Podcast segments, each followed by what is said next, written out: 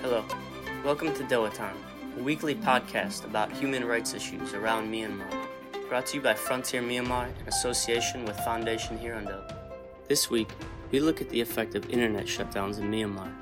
People living in the rural countryside, especially, now have few sources they can turn to for independent, credible information. With the shutdown of many press outlets as well, people are increasingly starved for information. This story was reported by the Mon News Agency.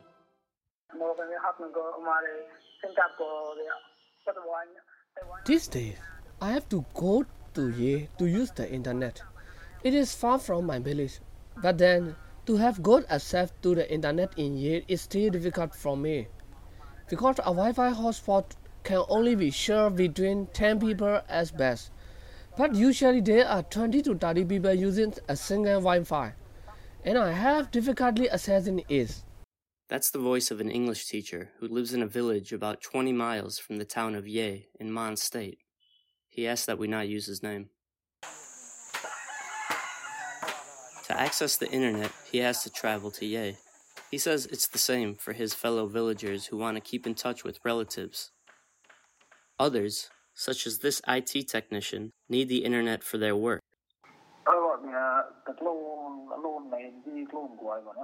I haven't been able to work well because I can't access the internet like I did before. I have to go to Ye if I want to use the internet. And Wi Fi is only available at households with fiber internet, so I have to search for these houses and for internet access. He lives about 10 miles outside of Ye. Some villagers have to travel more than 50 miles to get to a nearby town, where internet is not always guaranteed. While some households are happy to share their Wi Fi, not everyone is. Those who get online can learn about what is happening elsewhere in Myanmar, but a majority of rural residents have completely lost their access to information.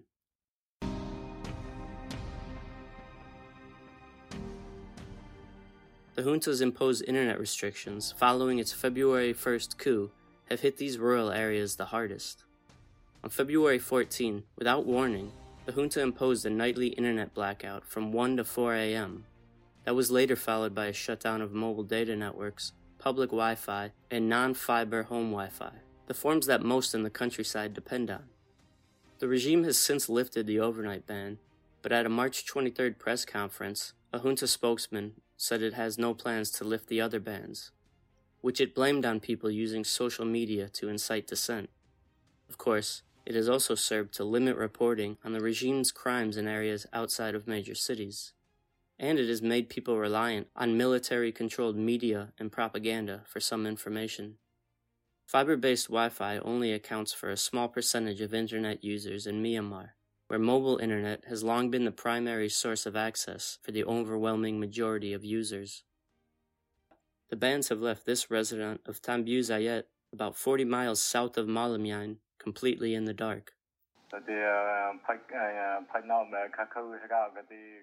As fiber internet is the only means of using the internet now, it is still possible to use the internet in town.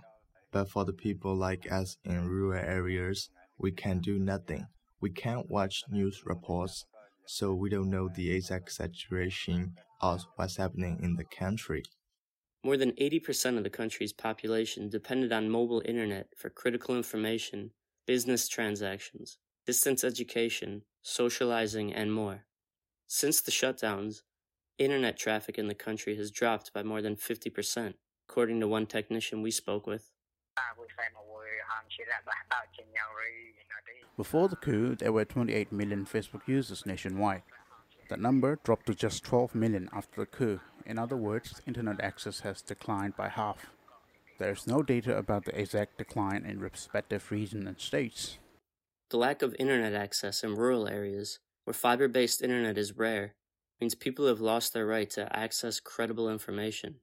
This is all happening while an infectious pandemic rages in countries along Myanmar's borders, and in the midst of the country's greatest social and political upheaval in decades.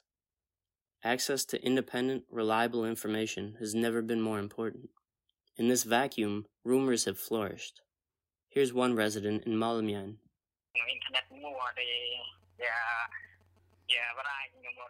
Rumors can be spread as a result of the lack of internet.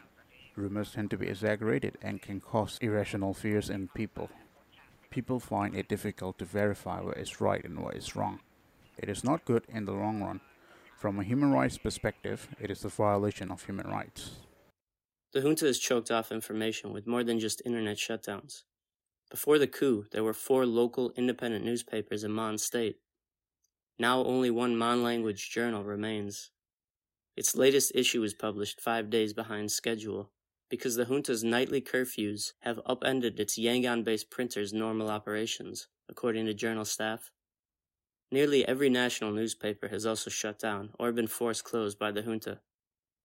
Satellite dishes provided access for many to independent broadcast news like Mizzima and the Democratic Voice of Burma. DVB ရုပ်မြင်သံကြားရဲ့နောက်ဆုံးရသတင်းတွေကိုတင်ဆက်ပေးပါရမယ်။ But since the second week of April, the regime has been seizing dishes from homes and blocking signals. On May 4th, it announced that people found with dishes could face up to a year in prison and a half million kyat fine under the Television and Video Act. The regime has also targeted, arrested, and charged editors and reporters from both outlets, which it stripped of their licenses early on. A resident in Thanbyuzayat said it feels like they've traveled back in time.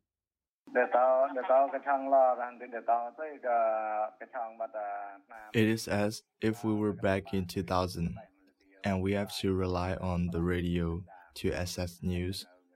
To watch news on TV, we can no longer watch DVB and Mizzima. Not everyone can afford a radio, and with demand for them up, prices have risen. Now, residents hope even for limited access. I want to get back internet access even if it comes with a time limit. Only when we have internet access we will know the news and then it will be convenient for us to walk.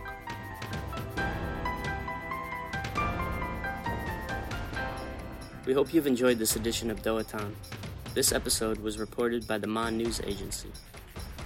You can listen to the podcast on Frontier's website, frontiermyanmar.net, or on Frontier's Facebook page. You can also find it on Doatan's Facebook, SoundCloud, or YouTube pages, and on iTunes. This project to support human rights reporting is a partnership between Frontier Myanmar and Foundation Hirondelle, with the support of the Embassy of the Netherlands in Myanmar and the Swiss Agency for Development and Cooperation. Thanks for staying with us.